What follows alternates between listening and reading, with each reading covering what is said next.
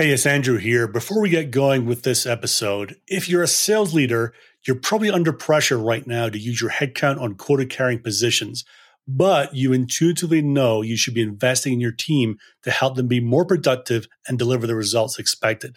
This is why I created Sales Enablement as a Service for cybersecurity startups. Imagine having the capabilities of a world class enablement team without having to use precious headcount and with a pricing model which makes sense for startups.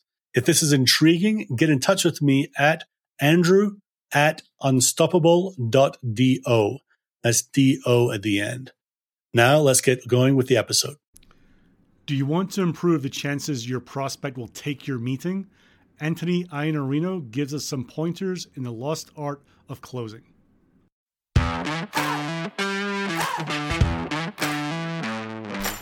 Welcome to the Bite Size Sales Podcast, where we believe that you don't need to take time out of the field or off the phone stuck in a classroom to get great sales training, and that taking bite sized steps each day to get better at your craft is the best way to improve your results.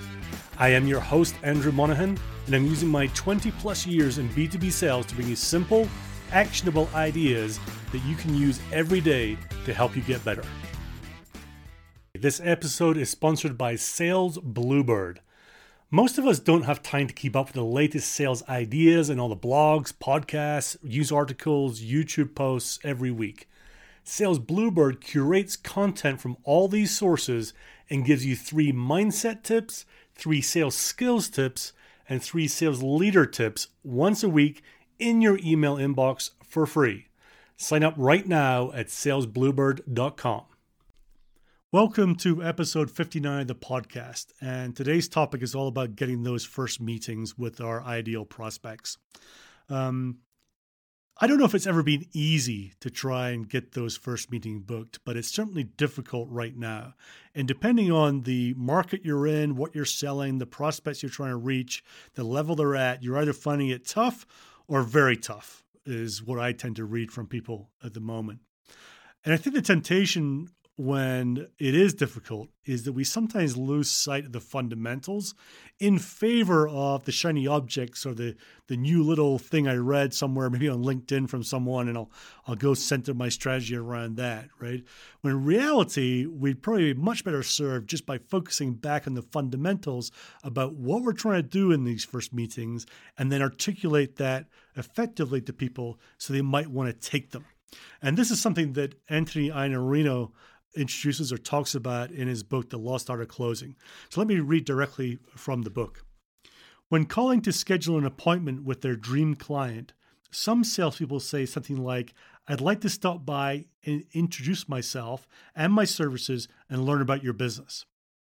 This language still works sometimes, but let's look at the value proposition for your prospective client they get the great honor of meeting a salesperson who promises to talk about themselves and their business, probably using a slide deck with pictures of their management team, their locations, and the logos of their well recognized clients.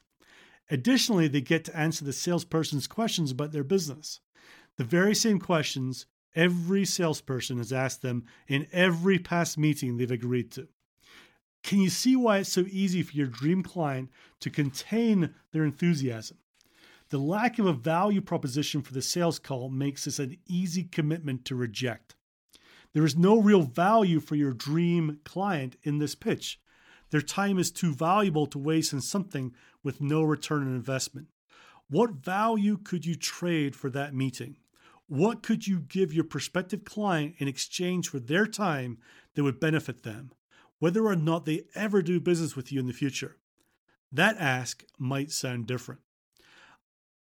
I am calling you to schedule a time to share with you the four trends that are going to impact your business over the next 12 to 18 months and some ideas about how the decisions that these trends might require you to take. Even if you've never worked with us, you'll ask your team different questions and you'll have some ideas about what you need to do. This is a better value proposition. You are trading something with potential value.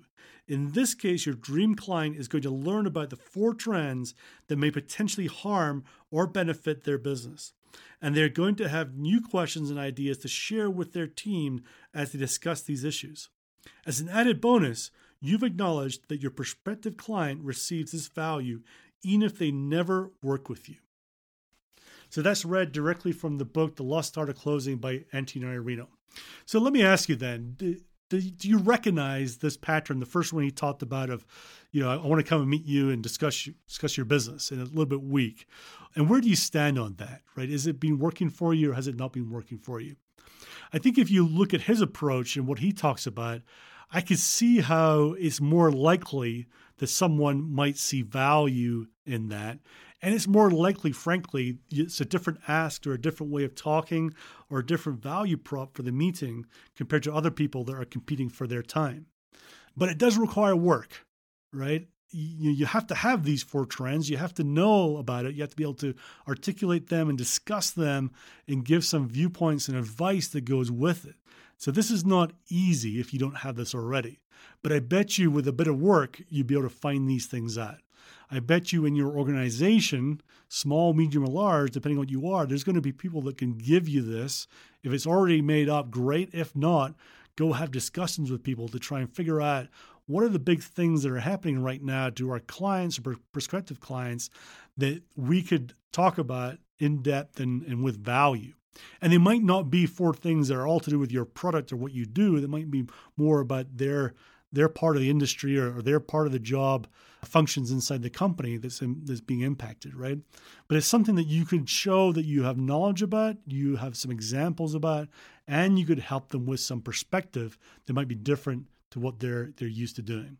So there's the action for you really is to say if you have that knowledge already and you're not using it, start use it, right? Just, just have that as the as the the value prop, the reason for meeting right? If you don't have it, then put the work in to, to put this together. So you have a talk track, you know what the three or four or five trends might be, and you feel confident going into a meeting to do them.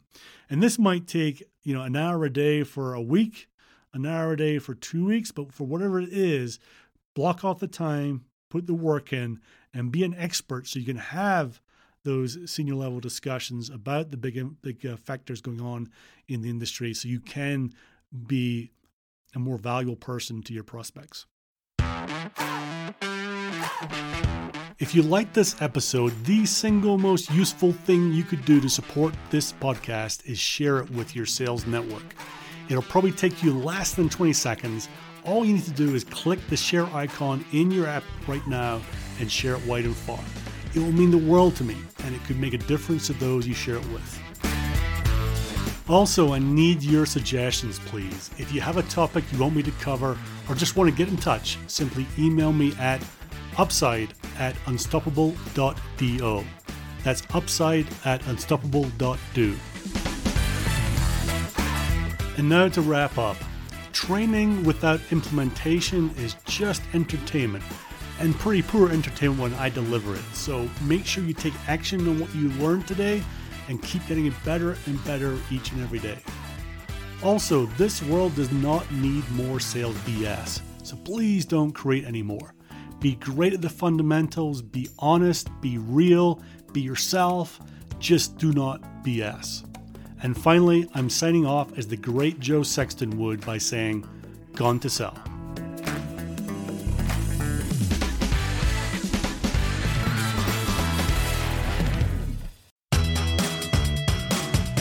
All right. There are two things you can do to support this episode leave a rating and tell a friend. Now, telling a friend is easy. You could, of course, just tell them live and in person or on call.